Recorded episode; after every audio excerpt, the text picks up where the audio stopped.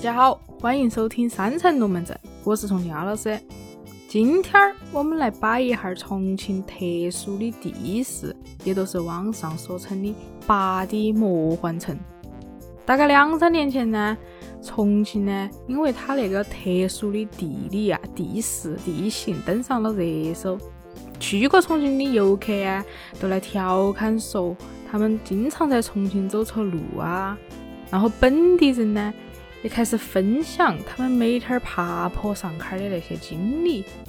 所以说哎，一夜之间，大家都对那座立体的城市充满了好奇。首先呐，我先来简单说一下重庆的那个地势嘛。重庆之所以叫山城，都是因为它最主要的特点嘛，都是山地啊、丘陵多噻。所以啊，重庆它整个的地势也都是起起伏伏的状态。那种地势啊，也造就了重庆呢一个比较典型的建筑。叫吊阁楼，用普通话说，吊脚楼。那些房子啊，都建在河边边的山坡上，然后房子的底部啊，用那些杠杆把它撑起来。洪崖洞的概念嘛，都是来自重庆的吊阁楼噻。回到八底魔幻城那个称呼哈，当时网上讨论的最多的都是说导航啊，它在重庆不管用了，失灵了。导航说您已抵达目的地，但其实啊，你的目的地啊，要么都在你头上，要么都在你脚下。三年前呐，还有恁个一个新闻儿，说九龙坡区的一个地方，在一个月之内啊，都有五辆私家车跟到导航开，结果开到梯坎下面去了。导航说叫左转，结果司机一左转呢，都顺到梯坎儿都下去了。刚刚呢说的是导航在重庆不管用，然后还有一些吐槽啊，他都说重庆那个地势啊有点迷，经常搞得人昏戳戳的。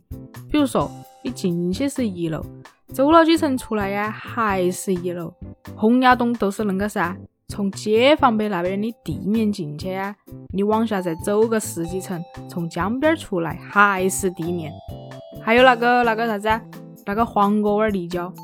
那个马路啊，向四面八方延伸，就像脑壳里头那个神经组织一样，复杂得不得了。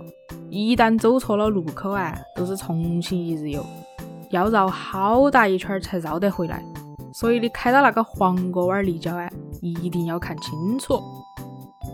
说了恁个多，其实作为当地人来说呀，平时好像都没有注意到网上的那些讨论哈，都觉得那些都很平常、很普通嘛。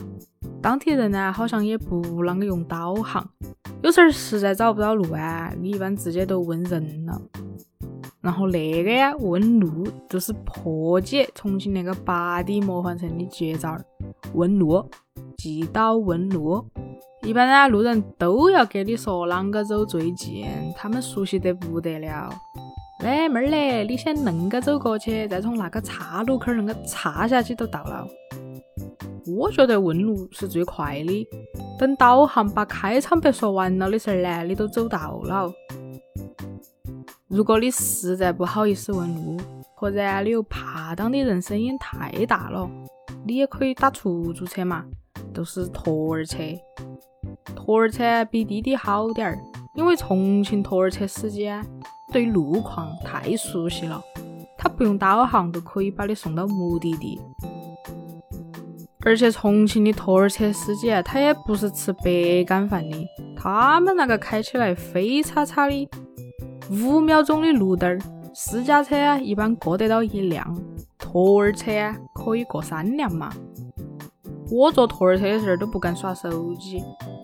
要不然下车的时候就感觉到昏啊，要吐啊！我现在光想哈我都要昏过去了。好了好了，今天就摆到那点儿，记到起。如果下回儿你又找不到路了，记到问人，当地人都要给你指路的。